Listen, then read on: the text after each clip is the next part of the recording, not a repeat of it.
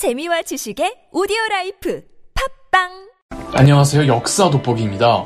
조선시대 500년의 역사 시리즈를 준비해봤습니다. 사실 조선시대 역사는 워낙 유명해서 짧게 간추리자니 너무 뻔한 이야기가 될 것 같은 노파심이 있어서 가급적 거시적인 관점에서 조선의 역사를 요약해드리고자 합니다. 조선을 건국한 사람은 누구죠? 물론 태조 이성계죠. 그렇다면 조선을 건국한 세력은 어떤 집단일까요? 고려를 건국한 사람이 태조 왕건이고 고려를 건국한 세력이 호족인 것처럼 조선을 건국한 사람은 태조 이성계이지만 무인이었던 이성계를 왕으로 추대해준 세력은 사대부였습니다. 사대부, 즉 양반 혹은 선비는 고려시대까지 존재해왔던 귀족과는 다른 집단들입니다. 사대부가 건국한 조선에는 귀족이라는 개념이 없답니다. 그래서 고려시대를 중세사회, 조선시대를 근세사회라고 구분하기도 한답니다. 그렇다면 귀족과 사대부의 차이점은 무엇이냐? 신분제 사회에서 똑같은 지배층 아니냐? 물론 맞는 말씀이지만 귀족보다는 사대부가 더 관료제에 의거한 지배층이랍니다. 귀족은 특권이었습니다. 그저 귀족 가문에서만 잘 태어나기만 하면 국가를 운영하는 존재가 될 수 있었습니다. 지금은 공무원이 되기 위해선 행정고시를 치루어야 하잖아요. 고려시대에는 과거제도라는 시험이 있었지만 그보다는 음서라고 귀족 집안이면 불필요한 시험 없이 바로 이 사회의 지배층이 될 수 있는 통로가 더 우대받던 사회였습니다. 물론 조선시대도 음서라는 것이 있었으나 그 혜택이 확 줄어들었고 음서를 통해 관직에 진출하면 뭐 그다지 자랑할 거리가 아니거니와 과거라는 시험을 치루어야 개인과 집안의 명예로 사주었습니다. 조선은 특권보다는 행정 체계와 관료에 의해 돌아가던 사회를 꿈꾸었던 사대부들이 만든 나라였던 거죠. 물론 이런 사대부들이 특권을 누렸고 가문의 중요도는 여전했으며 지금의 관점에서 보면 그래도 똑같은 폐쇄적인 신분제 사회가 아니냐고 할 수 있겠지만 그 당시 기준으로 보면 나름 개방적이고 파격적인 행정지향적 국가였습니다. 그래서 조선시대를 현대나 근대라고 하지 않고 중세와 근대 그 가운데에 근세라고 하는 거 아니겠습니까? 그 가운데의 단계가 있기에 지금의 사회가 만들어질 수 있었던 겁니다. 지금의 우리 기준에선 똑같아 보일지만 조선은 고려시대에 비하면 훨씬 더 많은 천민들이 사라졌고 훨씬 더 많은 중산층 농민들이 불어났으며 훨씬 더 강력한 국민국가의 의식이 백성들 인식 속에 자리 잡힌 겁니다. 신라나 고려 때는 이 중앙정부의 행정력이 미치지 못하는 지역들이 굉장히 많았으나 조선시대에는 거의 모든 지역에 행정력이 미치게 되었거든요. 예컨대 고려시대에는 전국을 나눌 때 일반 행정구역과 군사 특수 행정구역들이 있었고 이런 군사 특수 행정구역들에는 정규군이 아닌 사조직 군벌들이 마구 나타났답니다. 이성계도 그런 경우고요. 일반 행정구역들에도 이 지방별 힘있는 지역 유지들과 호족들이 저마다의 사병들을 다 가지고 있었죠. 그러나 조선시대에 이르면 태종 이방원이 왕자 시절 사병을 혁파하고 전국을 오로지 행정구역으로만 재편했으며 또 수양대군이 왕위에 오르고 세조가 되고부터는 군사제도를 대폭 개혁하면서 한 국가의 모든 군대가 행정부와 국왕의 지시하에 움직이는 군체제로 돌아가게 되는 겁니다. 이런 군사들에게 월급을 주는 주체가 독립된 세력가가 아닌 한 국가의 왕과 정부이기 때문에 이들에게 충성을 할 수밖에 없는 거죠. 동시대 유럽의 경우 한 국가의 군사력은 용병들이나 지방 영주들의 사병에게 의지하는 것에 비교해보면 상당히 행정화된 관료제 국가라는 거죠. 물론 모든 사대부들이 다 조선 건국에 힘쓴 건 아니었습니다. 오히려 힘쓰지 않은 사대부들이 훨씬 더 많았죠. 조선 건국에 반대하던 사대부들은 조선 국가 운영에 참여하지 않은 채 전부 각 지방으로 낙향해서 정치인보다는 학자로서의 삶을 살게 됩니다. 따라서 조선시대의 지배층인 사대부는 정치에 참여하는 세력과 지방에서 공부하고 후학을 양성하는 학자로서의 세력 이렇게 나뉘어 있었던 거죠. 초창기 조선건국에 참여했던 사대부들은 이 정치를 해야 하기 때문에 대부분 수도나 그 근방에 몰려 있었습니다. 고향은 지방이어도 전부 수도 한양에 모여 있어야 했죠. 이들은 개국공신으로 임명되었던 덕분에 국가로부터 재산과 관직을 약속받아서 얼마든지 서울에 내 집 마련하고 가문 대대로 물려줄 수 있는 능력이 되었습니다. 물론 이런 개국공신들은 이방원이 왕자의 난을 일으키면서 한번 걸러지게 됩니다. 이방원은 두 차례의 왕자의 난을 통해 형제들을 제끼면서 왕이 되었단 말입니다. 그러면 두 차례의 왕자의 난을 도운 세력들이 또 공신으로 인정받아서 권세 가문이 되겠죠.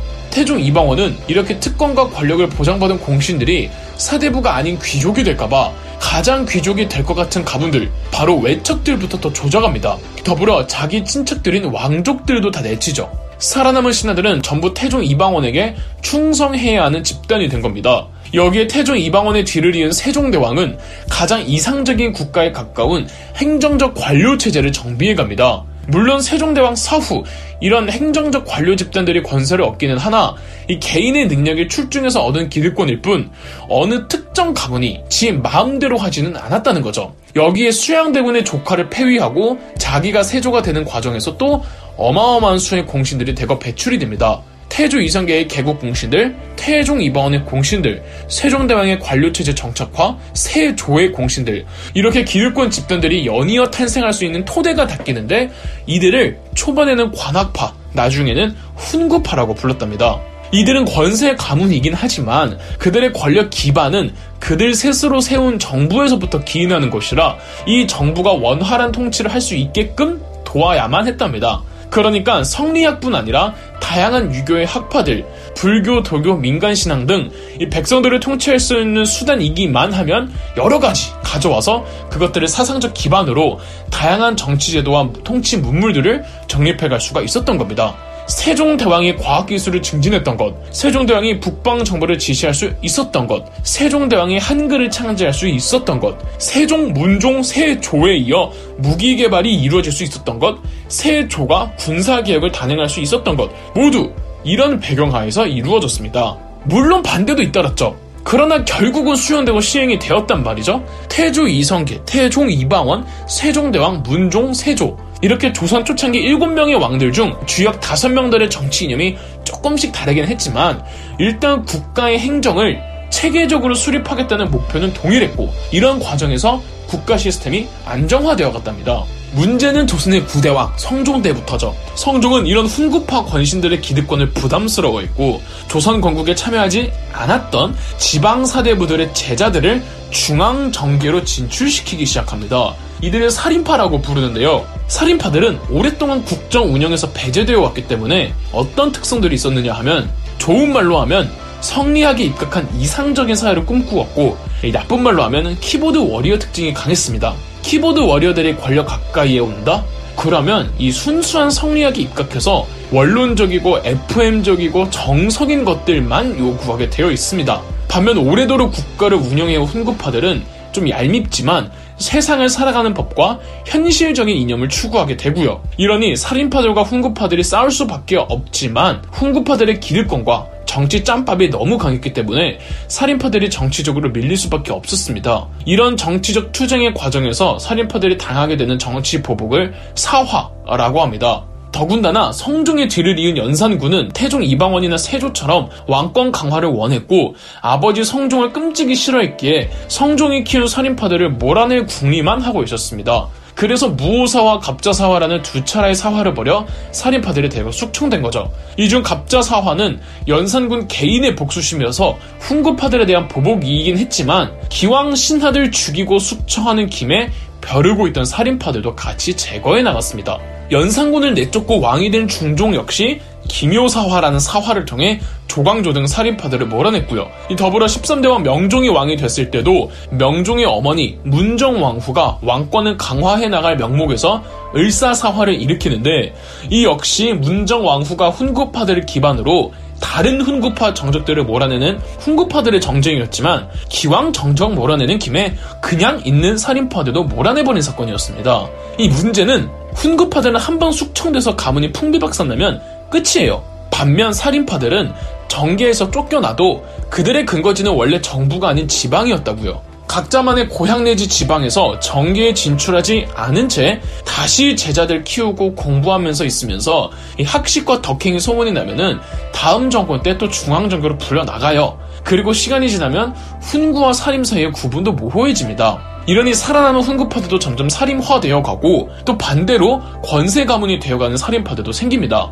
뭐 골수 살인들인 경우도 있고 과거 훈구파였는데 살인이 되어가는 경우도 있고 훈구파적 성격을 띠게 되는 살인파들도 있고 더불어 완전 지방인 영남 내륙 지방에 있던 살인파들도 있거니와 훈구파였다가 수도랑 가까운 경기도나 충청도 지방에 내려가서 살인파들처럼 행동하다가 살인파가 되다 보면은 뭐 이런 지역적 차이도 생길 거고요. 이러니 살인파 내에서도 학파와 정치 이념 그리고 지역적 차이로 인해 분열이 생기고 이렇게 분당이 나타나는 겁니다. 따라서 조선 중기부터는 이런 붕당들 간의 붕당 정치가 이어지게 되고요. 이 더불어 살림화되어가는 과정에서 오로지 성리학만을 고집해가면서 군사제도, 세금제도, 토지제도, 복지제도 이런 현실적인 정치념이 논의되어야 할 분야에서 계속 답답한 이 원론적이고 도덕적이고 학문적인 논의만 이루어지게 되는 겁니다. 이러니 국가 외교, 안보, 국방, 세금, 경제, 사회 분야에서 피폐해지기 시작하니까 조선 중기에 이르러 조선이라는 시스템이 무너지게 되는 거죠. 자, 이런 배경을 기억해 두시고 다음 조선의 역사 총정리 2부에서 조선 전기에 무슨 일들이 있었는지 개괄적으로나마 이야기해 드리겠습니다. 그럼 훨씬 더이 조선의 역사가 큰 맥락에서 조감될 수가 있을 겁니다. 그럼 역사 돋보기였습니다. 영상 재미있으셨다면 구독과 좋아요, 알림 설정까지 해주시면 감사드리겠습니다.